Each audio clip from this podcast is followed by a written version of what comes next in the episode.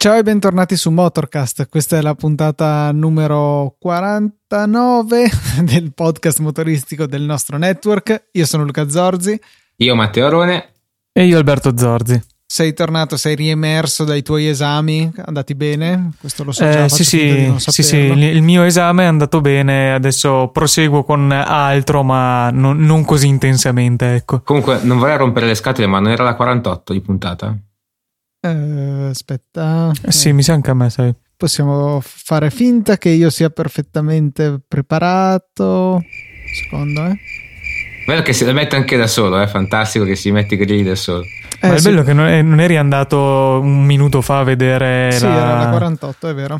Molto eh, avevo l'impressione, però non volevo fermarti nello slancio. E... Esatto. Esatto. Andiamo avanti con la puntata, cosa dite?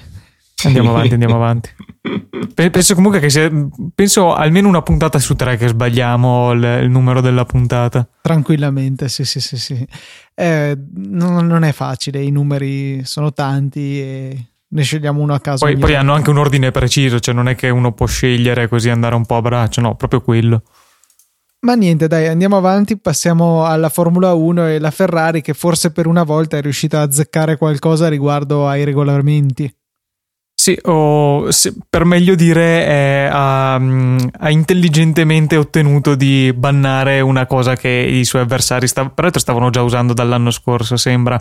Eh, sostanzialmente un, un, piccolo trick eh, per cui eh, riuscivano con, le, con, una geometria particolare, con dei sistemi particolari sulle sospensioni, a immagazzinare energia eh, appunto determinata dal, dalle vibrazioni dall'assorbimento per poi restituirla in modo da variare variare la, la sospensione, quindi alzarla o abbassarla, eh, per esempio per rendere più rigida e più stabile ad alte velocità o variare l'assetto più carico sull'avanti e sul dietro a seconda dei tratti di pista. Eh, dai retroscena sembrerebbe che Ferrari fosse molto indietro su, su questa cosa e, qui, e, quindi abbia ben pensato di, di, farla bannare, sostanzialmente mandando una letterina alla FIA dicendo ma eh, fare una cosa così, così e colà, cioè esattamente quello che stavano facendo gli altri, eh, ma sarebbe, cioè andrebbe bene bene per il regolamento e Whiting's ha detto eh, no, non va bene e quindi sostanzialmente gli altri sono dovuti correre ai ripari per, eh, per eliminare sostanzialmente questa cosa che stavano già usando dall'anno scorso.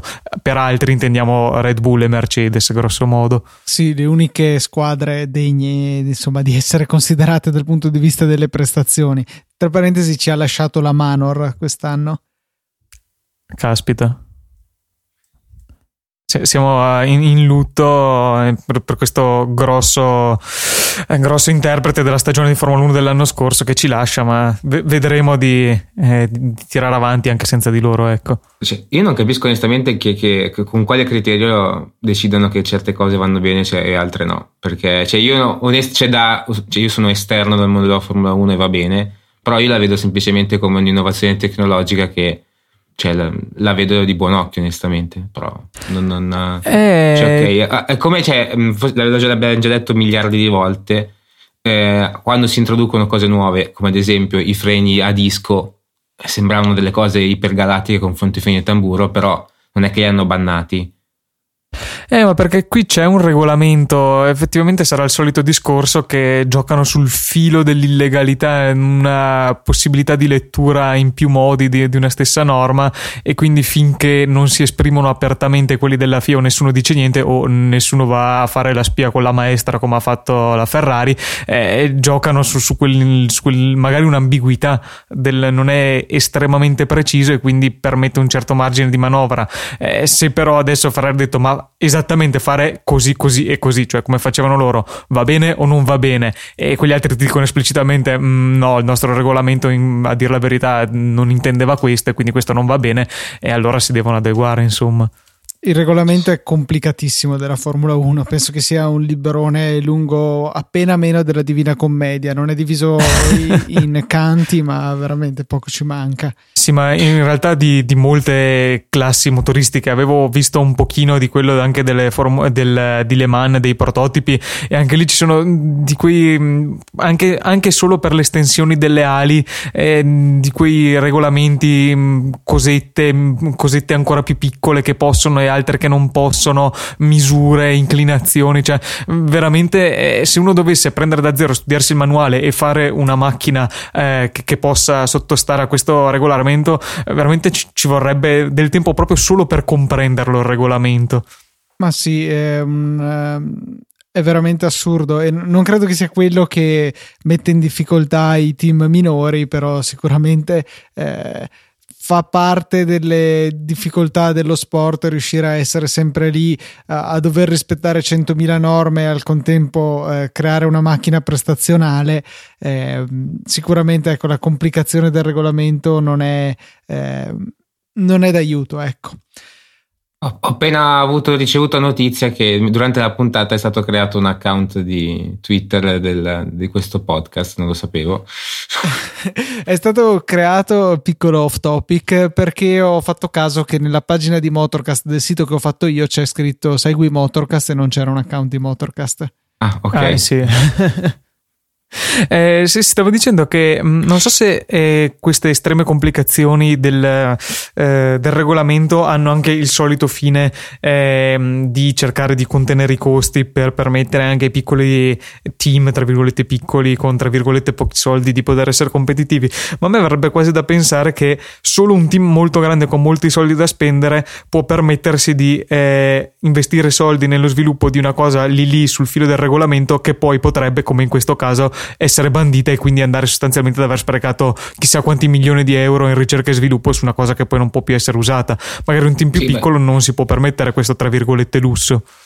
Beh, sicuramente sì, cioè, quello è vero. Però eh, cioè, credo che la, la complessità dei, dei, dei vari di, di tutti questi campionati credo che derivino dal fatto che ci sono da veramente da tantissimi anni e in tutto questo tempo si è avuto il tempo di aggiungere norme su norme, regole su regole e ci, mh, ci, possono essere stati 20 miliardi di battibecchi che hanno, appunto hanno obbligato a chi eh, aveva sotto mano il regolamento di, metterci, di mettere tutto più, quello che poteva metterci ci hanno messo insomma cioè, sì, quello, sì, quello sì, sicuramente anche... del fatto del, di, di, cercare di, mh, di, diminuire la distanza da, tra chi un, poteva avere più soldi da investire in ricerca e sviluppo e chi meno eh, quello sicuramente è una, è una cosa vera. Però comunque Mm, è normale che ci siano quelle, quelle differenze, cioè è inutile. Se una, se una casa può investire di più, eh, sicuramente uscirà con qualcosa che potrà fare la differenza e magari anche che, che segua il regolamento. Comunque. Sì, puoi mettere tutte le norme del mondo per tentare di limitare questo, ma come vediamo sia in Formula 1 che in MotoGP, nonostante tutti i tentativi di riduzione costi, guarda caso quelli competitivi sono quelli con le valanghe di soldi alla fine della fiera. Sì, che puoi investire sia ricerca e sviluppo, ma anche nei piloti. Cioè, comunque Banalmente, qualcuno, esatto. che, qualcuno che preme sull'acceleratore ci deve essere. E non so, adesso onestamente, con tutti i livelli di tecnologia che ci sono, non so quanto faccia veramente la differenza, però comunque è molto importante il pilota. Quindi, eh, oltre, oltre, a ricerca e sviluppo, eh, se, se, uno si può pagare un Valentino Rossi o Stoner quando era all'epoca, quando ci stava, eh, cioè comunque la differenza la fai come. Eh sì, eh sì. Passiamo oltre, direi che abbiamo trattato l'argomento, poi chiaramente il link per l'approfondimento ci saranno nelle note di questa puntata che trovate su easypodcast.it slash motorcast slash 48 mi pare, forse, ci proviamo. Parliamo invece di Alfa Stelvio, ne avevamo parlato al momento della sua presentazione e ehm, ci sono alcune novità circa i motori al lancio e hanno fatto una scelta che Alberto, diciamo che non condivide al 100%, l'ho sentito molto vocale in, questi, in queste settimane parlandone con me, ma anche vedendolo commentare eh, con il suo solito modo pacato eh, su Facebook queste notizie. Insomma, Alberto, cos'è che non ti convince? Eh, beh, diciamo che la presentazione è stata fatta nella versione quadrifoglio, quindi l'improponibile motore, cioè improponibile per gli umani motore da 510 cavalli, poi chiaramente è state introdotte le versioni normali, quindi sostanzialmente i motori della Giulia, quindi il gasolio eh, 2002 in varie declinazioni di potenza e il benzina 2000 4 cilindri biturbo, credo, da 280 cavalli. Ebbene, la versione per il lancio, che di solito dovrebbe essere una versione che dà un certo vantaggio anche economico, cioè una versione versione super accessoriata con eh, un prezzo abbastanza buono. Eh, la versione per il lancio per l'Italia probabilmente è comune a tutta l'Europa, ma eh, in Italia questo fa abbastanza strano, versione per il lancio con il 280 cavalli benzina, cioè un motore che qua in generale su un SUV in particolare assolutamente non può vendere. Eh, cioè fare una versione per il lancio per spingere il nuovo modello e poi metterci un motore che intrinsecamente non può vendere in Italia, mi sembra veramente una mossa così commercialmente stupida. Adesso io lo so che ci saranno schiere di PR, di marketing del, dell'Alfa Romeo che questa cosa l'hanno pensata però, boh, eh, veramente mi, mi lascia molto perplesso come scelta. Ma non ho capito, poi questo motore arriverà dopo? Cioè, questo motore intendo. Sì, un, sì, sì, cioè è, un motore, è, è, uno dei motori de- della gamma, solo che di solito, come per la tipo che era stata la versione di lancio, eh, il gasolio o, o, il benzina, penso che fosse con tutti e due, con un sacco di optional a un prezzo bassissimo per, per il lancio, appunto. Eh, è appunto una versione per spingere la macchina al lancio, per farne circolare un po' all'inizio, ma se me la fai con, il, con un motore improponibile per il mercato italiano non vedo come pensino di, di venderne insomma di questa edizione di lancio. Eh, ma l'auto è diversa, cioè non, io non sono così critico come te onestamente. Cioè, okay, capisco che in effetti sì, un motore che taglia un po' fuori chi, chi, può avere in mente di comprarla, però alla fine eh, magari ci stanno anche tentando di rifarsi eh, diciamo così, l'immagine, loro magari non gliene frega niente di mandarle in giro il prima possibile, vogliono comunque che le prime che escono abbiano un motore bello. Sì, siano quelle più belle. cioè, capisco che eh, sì, è, vero, tu dici, ma perché non fanno un motore più umano che può, eh, cioè sicuramente la gente eh, lo preferisce, ecco, magari, magari non, non, non, debba pagare il super bollo, eccetera, eccetera, però Mm, hanno, secondo me hanno fatto questa scelta fregandosene altamente dicendo fa niente noi vogliamo che l'Alfa ritorni quello che, l'Alfa ritorni quello che era prima e, e, e nulla di più sì, questo... in questo caso perché con, con, la Giulia non aveva fatto così in effetti anche quello è vero sì, questo effettivamente non, non ci avevo pensato al lato, tra virgolette, d'immagine. Eh, però, cioè, proprio guardando il mercato italiano, a vedere le concorrenti X3, A5, Mercedes, boh, penso si chiami GLC al momento, ehm, qu- quante ne, se ne vedono benzine in giro? Eh, al di là dei cavalli, cioè, mm, fosse stato 280 cavalli di diesel non avrei detto niente, ma un benzina su un SUV eh, in Italia assolutamente non se ne vendono, si vende qualche Cayenne, le, mm, le Macan, eh, forse le Maserati Levante ne venderanno qualcuna benzina, ma mm, boh, vabbè, eh, spero per Alfa che abbiano fatto bene i loro conti e che comunque possano venderne di Stelvio, che comunque nell'ambito SUV è una macchina carina eh, e come sempre noi facciamo facciamo il tifo per l'Alfa, ecco. Passiamo oltre, invece eh, facciamo il tifo per Trump, anche siamo tutti e tre grandi sostenitori de- della politica di questo presidente, eh, come anche lo è il eh, cancelliere deputato tedesco, non so esattamente. Ministro dell'economia tedesco. Ok, perfetto. Okay. Ah sì, il cancelliere deputato e ministro dell'economia, okay. eh, quando interrogato ci, eh, circa eh, il proposito di Trump di eh, non solo eh, ribaltare l'egemonia tedesca eh, in Germania, nel senso fare in modo che le macchine belle non siano più solo tedesche che si vedono per le strade e parcheggiate nei quartieri giusti, ma anche delle belle macchine americane, voleva anche invadere la Germania, eh, non militarmente, ma con eh, prodotti automobilistici di pregio che potessero appunto essere interessanti per uh, i, i, tedeschi e uh, alla domanda cosa dovrebbe fare Trump per fare in modo che i clienti tedeschi comprassero più auto americane? E lui ha risposto fare delle macchine migliori. Che mi sembra un'ottima risposta. E qua è partita un'ovazione di quella assurda. Avete presente il video del, dei tizi di colore che cade all'indietro sì. si fa tenere dagli amici? Fantastico. Wow. oppure drop mic boom. Sì. Ma... oppure gangsta con eh, gli occhi occhiali che calano sulla faccia e le, la musica life. hip hop, tag life, esatto. Comunque è un po' scemo perché cioè, in effetti se, se sta anche a vedere eh, mh, basta che mh, puntasse un attimino di più sul, su Tesla perché onestamente sta invadendo il mercato del, delle automobili in una maniera assurda, perlomeno nel mercato americano, quello, quello è vero. Però se, se state, abbiamo, come abbiamo già parlato precedentemente, anche confrontando appunto con le, le tedesche di fascia medio-alta, cioè la Tesla sta superando veramente tantissimo, tantissimo gli, i, i, i tedeschi in questo caso. Eh.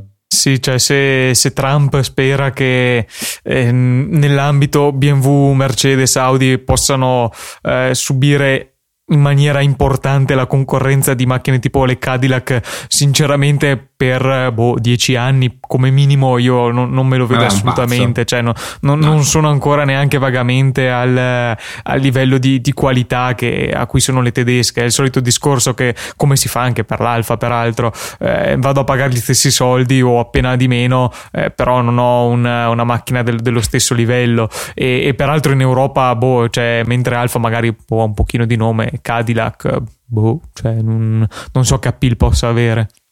No, no, no. L'unica cosa positiva è che puoi mettere nel, nei portabicchieri puoi mettere le bottiglie d'acqua da 2 litri giusto, nelle macchine americane. Giusto. Perché questi cacchio di portabibite da 80 miliardi di litri, non si capisce qua. Eh. Infatti c'era eh, anche la, la, scenetta in Better Call Saul quando eh, fa carriera e si prende una Mercedes classe C che, che, che, poi è schifato dal fatto che non ci può far stare il suo bibitone, il suo eh, coso di, di, caffè gigante nel portalattine a dimensione lattina eh, della classe C e eh, quello fa abbastanza ridere, insomma qui è al contrario. Molto bene, direi di passare oltre e a questo punto sono curioso perché ho visto comparire nella nostra scaletta una voce chiamata due episodi di imbecilli alla, vid- alla guida in meno di 24 ore e appunto vorrei capire chi l'ha scritto e perché. Eh, l'ho scritto io e volevo esprimere il mio disappunto circa mm, parte della popolazione che, che, si ritrova al volante con cui dobbiamo trovarci a fare i conti. Primo episodio, eh, ieri sera peraltro dopo aver portato te in stazione Luca, eh, tornando a casa eh, situazione strada a due corsie, eh, quella di sinistra con semaforo per girare a sinistra. Eh, io erroneamente mi sono messo in quella coda, quindi metto la freccia a destra, eh, l'altra corsiera più scorrevole, eh, guardo nello specchietto, aspetto di, di, potermi immettere. Appena sto facendo per, per, uscire, quello dietro di me fa la stessa cosa in tromba, senza freccia, senza niente, esce e si butta in mezzo alla strada e mi sorpassa. Che se non avessi fatto un po' di attenzione a vedere che lui si era messo in moto, ci saremmo presi in pieno. Al che gli faccio un colpetto di, mm, di clacson, ma neanche un colpo prolungato, giusto a dire guarda che mi hai un po' tagliato la strada. Questo qua eh, eh, inchioda, si tira di fianco alla strada, abbassa il finestrino, inizia a urlarmi dietro. Io lo ignoro, vado avanti. Al semaforo dietro mi viene dietro, mi fa i fari parto, mi si affianca, mi iniziano a mandarmi a fanculo quelli alla guida. Cioè, ma una cosa veramente allucinante. E il tutto per un colpetto di clacson. Welcome to Favelas. Sì, ma veramente, cioè, mi aspettavo che mi sventolassero il ferro dal, dal finestrino della macchina. Eh, cioè, poco, era sì. il passo successivo. Cioè, ma eh, al di là del brutto, fatto che penso che avessero torto loro, ma una reazione così spropositata a un, a un colpetto di clacson che veramente, cioè, boh. Sì, e, e, e, quello è vero, è bruttissimo. Più che altro non puoi mai sapere chi, chi c'è dall'altra parte del finestrino.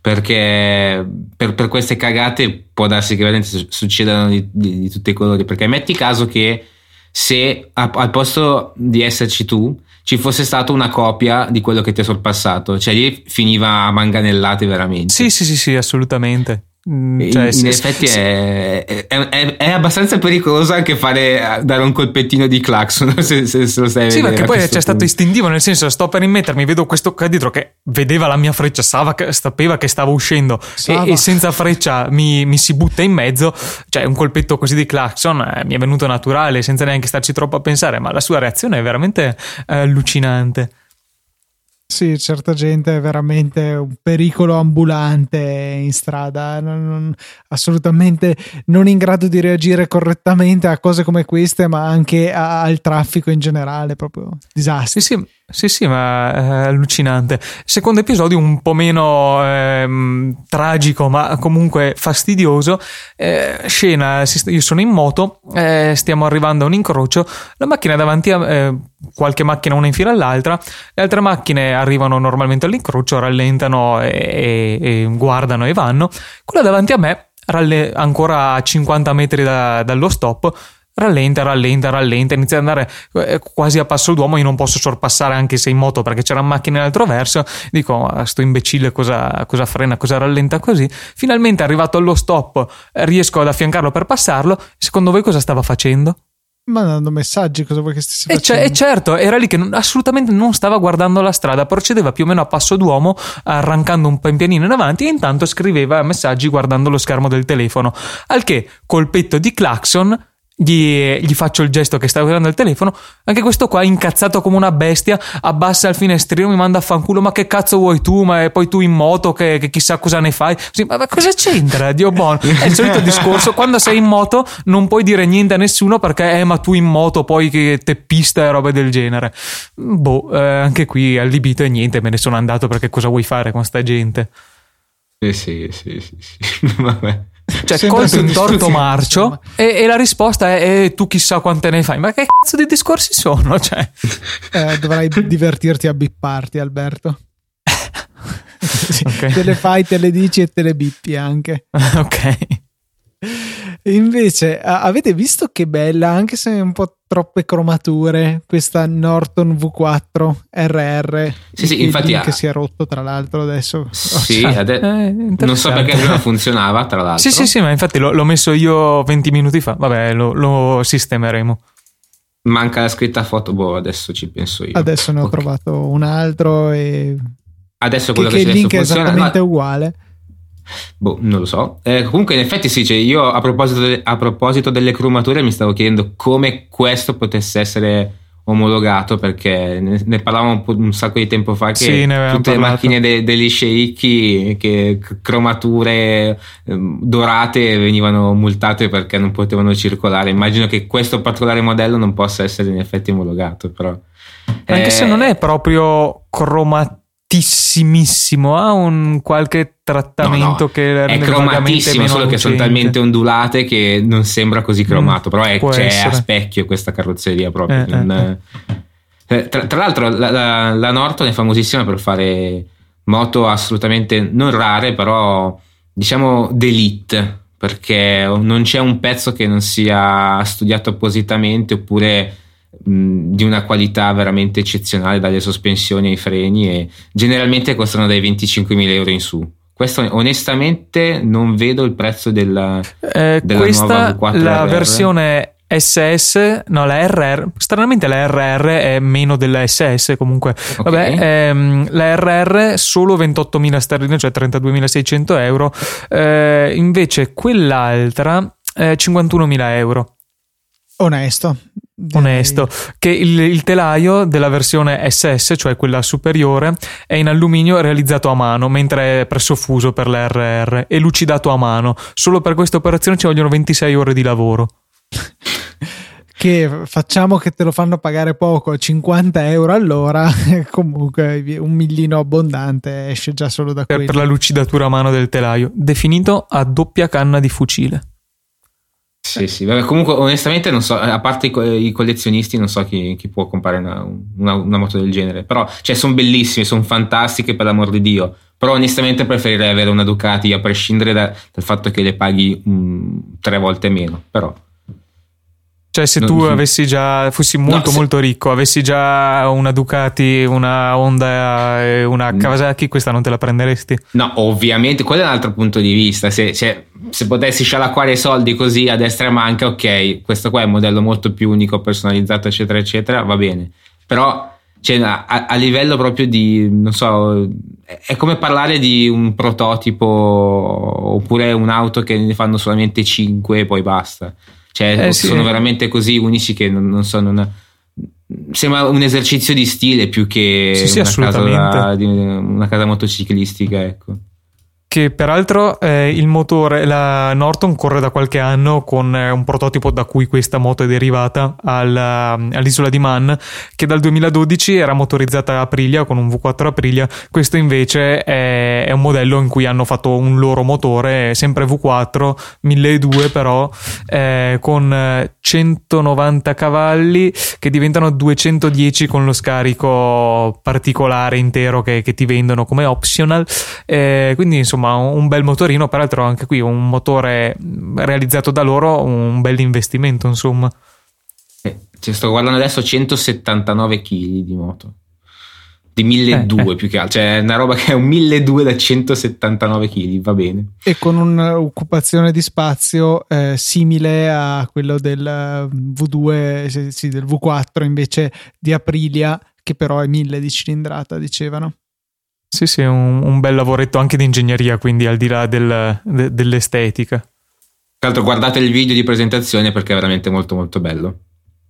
Benissimo, per cui stiamo già lasciando una serie di compiti ai nostri ascoltatori che dovranno eh, vedere video, guardare foto, c'è tanto da fare e a proposito di video, questo è breve, ce l'ha segnalato Edoardo, e riguarda eh, cosa riesce a fare eh, l'autopilota di una Tesla eh, nel riconoscere un incidente prima che questo sia evidente. Vede molto avanti, vede la macchina davanti a quella che abbiamo davanti, per cui dove noi non riusciamo ad arrivare con la vista e riesce correttamente a prevedere una manovra pericolosa che tra l'altro si conclude in una maniera che boh, onestamente non mi aspettavo perché no! cioè immaginate che una smart urti una Hammer e che la Hammer si capotti eh, per una la, la, dinamica particolare dell'incidente, insomma, eh, è stato questo l'epilogo, scusate lo spoiler, eh, però ecco, è quello che vedete anche nella GIF da 5 secondi che c'è allegata a questo tweet. Eh, esempio in cui insomma l'autopilota è un sistema di sicurezza, questa guida sempre più eh, assistita ecco, dal computer, eh, a parte l'evidente effetto di comodità che ha, porta anche a un uh, incremento della sicurezza palpabile. A me ha fatto veramente impressione perché è veramente forte come dal punto di vista della macchina, cioè del conducente, in un momento in cui ancora le cose sembravano assolutamente normali, cioè non era una macchina intraversata in, che inchiodava o robe del genere, la macchina inizia a fare bling bling bling e a frenare e dopo un mezzo secondo, un secondo succede l'incidente. Cioè è veramente qualcosa che, che fa impressione, almeno dal mio punto di vista. Sì, anche perché io, cioè, pro- molto probabilmente anche perché mh, sulle, sulle dashcam di solito la distanza sembra, mh, sembra mh, di più, cioè nel senso, adesso qua sto parlando in è italiano. Più, è più vicino e ti sembra, e sembra, più lontano dal video. Sembra molto più lontano. Io sono convinto che nel caso non ci fosse stata la, la frenata assistita, eccetera, eccetera molto probabilmente eh, avrebbe anche la, la, Tesla avrebbe urtato le altre macchine, cioè sarebbe, sarebbe avuto anche le parti dell'incidente perché comunque ha, ha suonato un mezzo secondo prima. Le, se non ci fosse stato l'avviso, comunque prima il conducente doveva vederla e poi, dopo più o meno un secondo che i riflessi riescono a farsi vedere, doveva frenare. Molto probabilmente era praticamente dentro la l'hammer ribaltata, perché veramente è, è, è, sembra veramente un hammer che si ribalta quando, viene colpita dalla smart. Vabbè. E quindi cioè, veramente è, comodissimo e strasicuro questo, queste nuove tecnologie che dovrebbero essere in, implementate in tutte le automobili.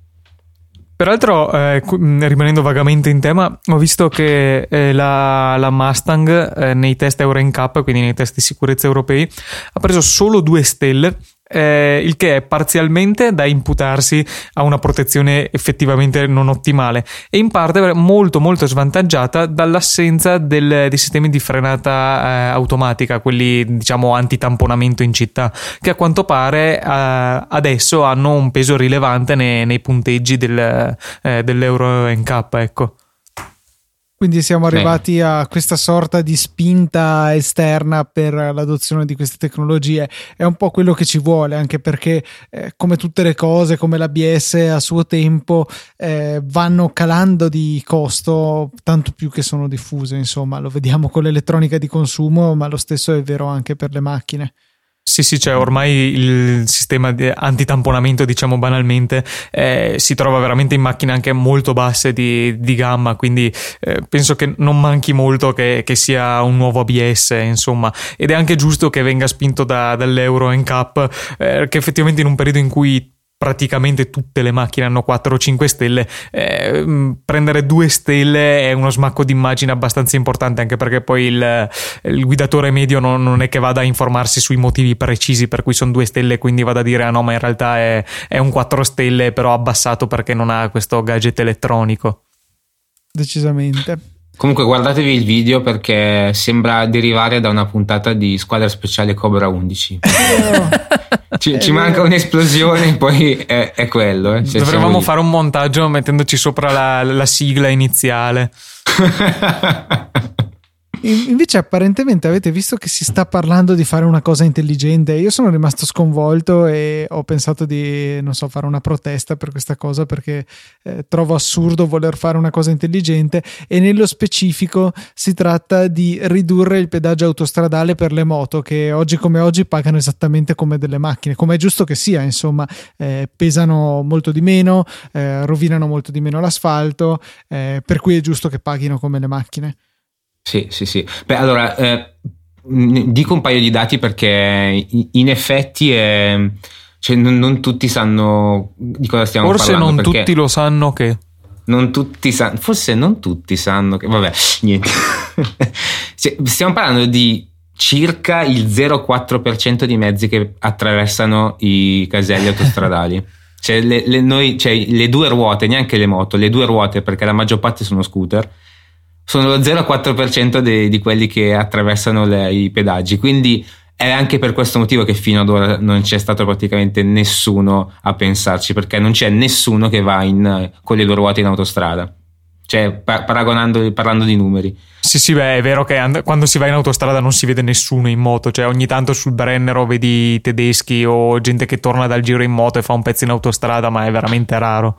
Sì, Anche sì, perché però... non è divertente, cioè tutto lì il problema principale. No, e anzi, con la maggior parte delle moto non solo non è divertente, ma è una sofferenza. Sì, sì, quello è vero. Però eh, credo che lo, questa petizione sia fatta principalmente per chi è un pendolare e deve attraversare quel casello e basta, autostradale, però che comunque paga ogni giorno 3 euro. Cioè, sembra una presa in giro perché onestamente non puoi dirmi che consumo, rovino la strada uguale rispetto a un'automobile. Anche perché finora si paga così perché si fa riferimento agli assi. A me questa cosa qua mi fa girare le balle perché la moto ha due assi, le auto hanno due assi, ma a me non me ne frega sì, anche, niente. Anche un Ducato a pieno carico ha due assi, cioè. Eppure è così. Eh, se sei omologato patente B, paga come la macchina. È una cosa che mi fa imbestialire. Vabbè, in effetti è una cosa intelligente, doveva, bisognava farla proprio già al principio. E adesso vedremo. Adesso ne stanno parlando, mi pare, alla nel, nel, alla Camera, però non, non, so fra quanti anni riusciranno a fare qualcosa. Boh, mai, però vabbè, intanto ci hanno Il pensiero è quello che conta, come coi regali. Bene, ehm, proseguendo ulteriormente, ehm, vogliamo portare un po' di gioia e cose belle da vedere con i vostri occhietti sognanti di appassionati di motori con le Edsel, eh, delle macchine ehm, americane ovviamente perché appunto come questo potrebbe essere un ottimo esempio per l'appunto di come sfondare in Germania. E... sì, una riproposizione moderna di questa macchina potrebbe avere un discreto successo. È stato un marchio attivo tra il 57 e il 60 per cui una vita di tre anni quattro vi sottolinea insomma l'interesse che questi prodotti hanno suscitato. Persino eh, tra gli americani. Esatto che è veramente un'asticella praticamente a terra. E, Eppure, insomma, sono esistite. Andate a vedervi le foto perché è inutile che ve le stiamo a descrivere. Io vi dico solo che a me il davanti di queste macchine ricorda un cricetino che fa: Oddio, Oddio, è fantastico come l'hai detto. Adesso lo estrapolerò e sarà il nuovo jingle. Oddio, di, di Motorcast. No, sì, comunque è un marchio che Ford ha deciso di creare così dal niente, eh, con la volontà di porlo nel mezzo tra Ford, appunto, il marchio generalista, e Mercury, che a quanto pare doveva essere il marchio di, di lusso, un po' la Cadillac della Ford. Ehm, e appunto volevano una via di mezzo mezzo. E, e, così è nata questa Edsel, peraltro c'è tutta la, la storiella del fatto che non, non, riuscivano a trovargli un nome, ci hanno messo anni a riuscire a venire fuori con questo bellissimo nome. E um, oltre a essere appunto orrende, ma questo, l'estetica è sempre soggettiva, però avevano invece degli oggettivi problemi di affidabilità, tanto che un po' come le Fiat vennero rinominate in America Fixit e Gain Tony, eh, anche qui hanno fatto un simpatico acronimo Everyday Something Else Leaks, ovvero ogni giorno perde qualcosa. Qualcos'altro addirittura, per, giusto per sottolineare. Something else, giusto, giusto. Tra l'altro, a me la cosa che mi fa, cioè, mi, mi ha stupito è che comunque in 2-3 anni sono riusciti a fare 7 modelli. Cioè, sì. mi, mi, sembrano tanti 7 modelli per 2-3 anni. Eh. Ma cioè, sì, che inventiva, per me erano tutti uguali di cambiare qualcosa, non so, adesso onestamente... Allora, già abbiamo una versione berlina e, e, una cabrio, probabilmente c'era anche una meravigliosa coupé e, e siamo a tre. E poi non, non so come gli, gli, altri quattro da dove vengono. Oh, terrificante, boh. veramente. E questi sono esempi. Poi ci chiediamo per quale motivo, appunto, in, uh, come mai le, le, macchine americane non sfondino nel mercato europeo. Cioè. Eh, per inciso, eh, notate come eh, si potrebbe tranquillamente invertire il senso di marcia della macchina, cioè eh, il culo, ehm, mettendoci dei fari anteriori dietro, potrebbe tranquillamente essere un muso. Eh, è, è pra- quasi simmetrica su, sulla metà la, la macchina. Ecco spiegate i sette modelli. Gli, gli, gli, ah, sono speculari, cioè c'è il modello a, a, marcia in avanti e quello a marcia indietro. Esatto. Quindi Vedi. sono tre modelli e mezzo per va bene. Mi sembra che non faccia una piega, insomma. no, no, decisamente. Eh, direi di smetterla di cercare di proporre improbabili soluzioni per il mercato e citare appunto avevamo già parlato di questo video che ci aveva mandato un ascoltatore Giovanni eh, riguardo a una macchina che è un po' nel cuore di tutti noi eh, la Lancia Delta e nello specifico quella che con il suo team hanno preparato per delle gare di accelerazione e io ho solo una parola impressionante sì, sì, sì. Io, uh, allora, stiamo parlando di una macchina che fa gli 8 secondi, cioè in 8 secondi fai 400 metri e in questo, quando ho letto quella cifra, 8 secondi,6, mi è venuto in mente eh, Toretto che dice mi devi un'auto da meno di 10 secondi e ho detto questa è perfetta. Eh, vedi, cioè, è, il ter- è il metro di paragone, eh, sì, Fast esatto. Furious. Sì.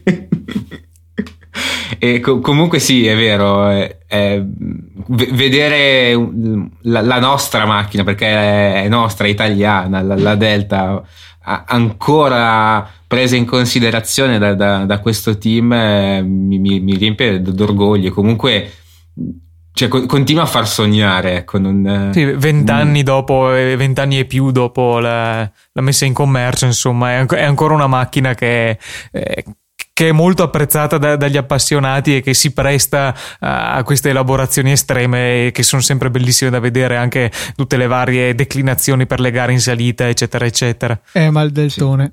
Sì. eh, giustamente come dice la, la frase che è appunto diventata meme. Sulle pagine motoristiche su Facebook c'è sempre qualcuno più simpatico degli altri che a qualunque notizia deve commentare è mal del tone non, non, esistono altre macchine evidentemente nel cuore degli appassionati.